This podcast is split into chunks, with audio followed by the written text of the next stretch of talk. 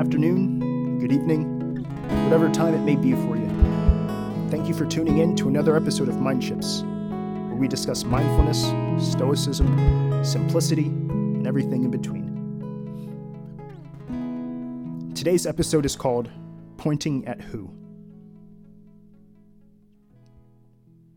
Now, we've all been in uncomfortable situations at different points in our lives, likely more often than any one of us is really willing to admit. However, we choose not to share each and every one. I would like to think that you know, not many people aim to be known as the person who is constantly dealing with problems in their lives. There is a weakness and uh, an immaturity that's implied in that. Who wants to interact with someone who seemingly never has anything positive to talk about? At some point, it becomes outwardly apparent that it's not the world that's the problem, it's the one complaining. But of course, it's difficult and can take, in some cases, a lifetime to come to that awareness that, as Epictetus says, it's our feelings about things that torment us rather than the things themselves. It follows that blaming others is silly. And in many cases, even when one does come to this awareness that their suffering is a result of their choices and attitudes, they divert and struggle for the smallest rationality that suggests that their discomfort is a result of someone or something else because that's more comfortable. It protects the ego. Not too uh, long ago, I abruptly ended a relationship. I was uncomfortable with her closeness to one of her guy friends that she knew long before we met.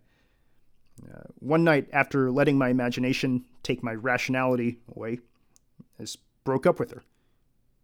An amazing girl. At first, I blamed her, and circumstance, and her friend. I'll admit it made me feel more justified in my actions. I felt I had a legitimate reason for being passive aggressive and hurting her. But after sitting with my thoughts, a realization occurred. She had done nothing wrong to me. She didn't seek out to make me feel any kind of way. I hurt her and, in effect, hurt myself because of my insecurity alone.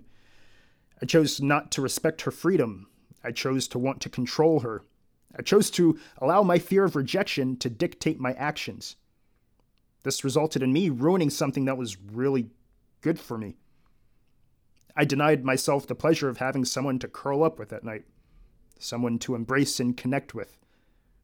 The pain from that awareness was. It sucked. You know, I, I couldn't escape that reality that I caused this. You know, what's wrong with you? Why didn't why why did you do this? I asked myself. There was no other answer unrelated to an insecurity. Then a deeper realization occurred. This isn't the first time that I've done this. Rejected someone in fear of being rejected. You know, how long have I been living like this, blaming others for my own shortcomings? Marcus Aurelius says The soul does violence to itself when it turns away from any man, or even moves towards him with the intention of injuring such as the soul of those who are angry. This seemingly lifelong habit of rejecting others out of fear of rejection has resulted in missed opportunities, loneliness, and depression. You can't let anyone in when you don't trust them. And when you don't let anyone in, you wind up alone. And depression necessarily follows. But I never saw it like this. It was always, I'm alone and depressed because the world is untrustworthy. I thought I was just protecting myself, not realizing that what I was actually doing was blaming the world for my reaction to external things that I had zero control over. I never cultivated that understanding that I was causing myself suffering by turning away from the world. While preparing this episode, I couldn't stop thinking. You know, you can't stop someone from rejecting you even if you reject them first. They still won't like you, even if it's from a distance. I hope that after listening to this, anybody struggling with the same bad habit can start to see the folly in it.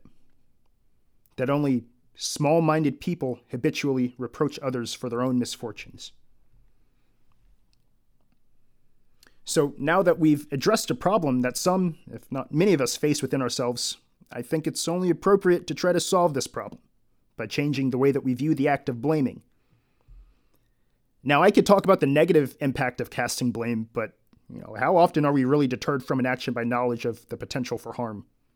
You know, people drink and smoke, have risky sex, watch porn, eat sugary foods, engage in gossip, and scroll through TikTok, well aware of the negative impact that it'll have on them in the future. In all cases, we're motivated by the reward that is guaranteed in these acts. So, here are a few um, rewards you could find in resisting the very human urge to save face and blame others.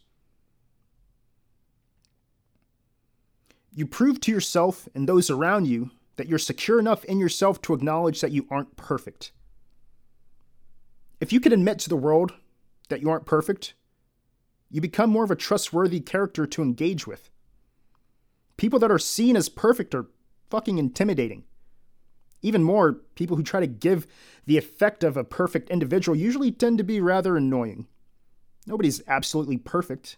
Pretending to be effectively negates one's humanity.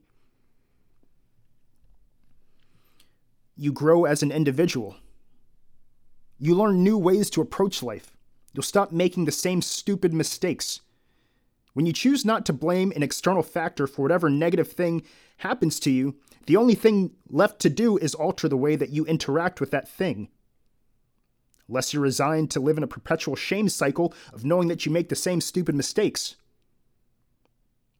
Consider this scenario. You find a back road that allows you to get to work in half the time, which in turn results in you having a better morning. However, there's a hole in the asphalt. You hit the pothole and spill your coffee all over the dashboard. You blame the pothole instead of the fact that you weren't paying attention to the road, trying to find the perfect uh, commute song to listen to on Spotify. You don't acknowledge the folly of driving to work with a house mug. So you return to the previous route, spending an extra 30 minutes on the road and continuing to have bad mornings and consequently bad days.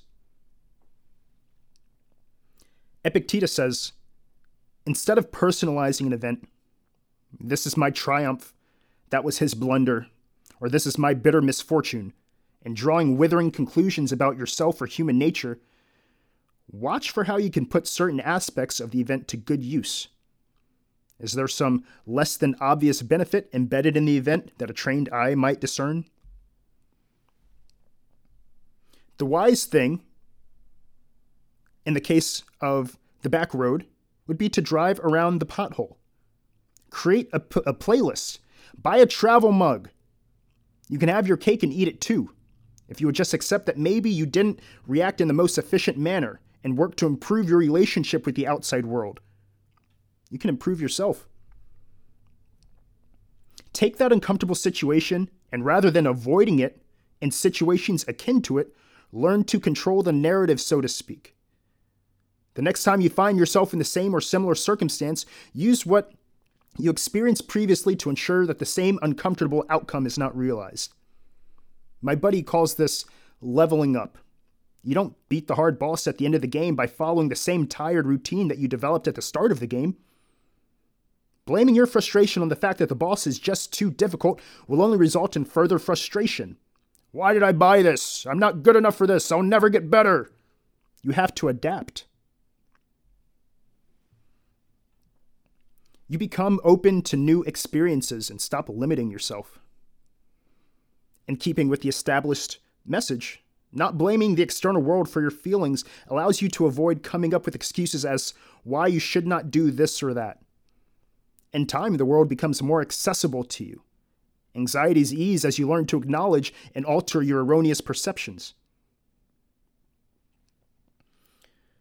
After being a recluse for a considerable amount of time, I recently found myself going to Philadelphia more and not snarling at the environment.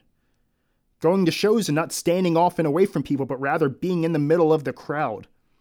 Giving my number to cute girls rather than blaming my nervousness on some potential that they would reject me.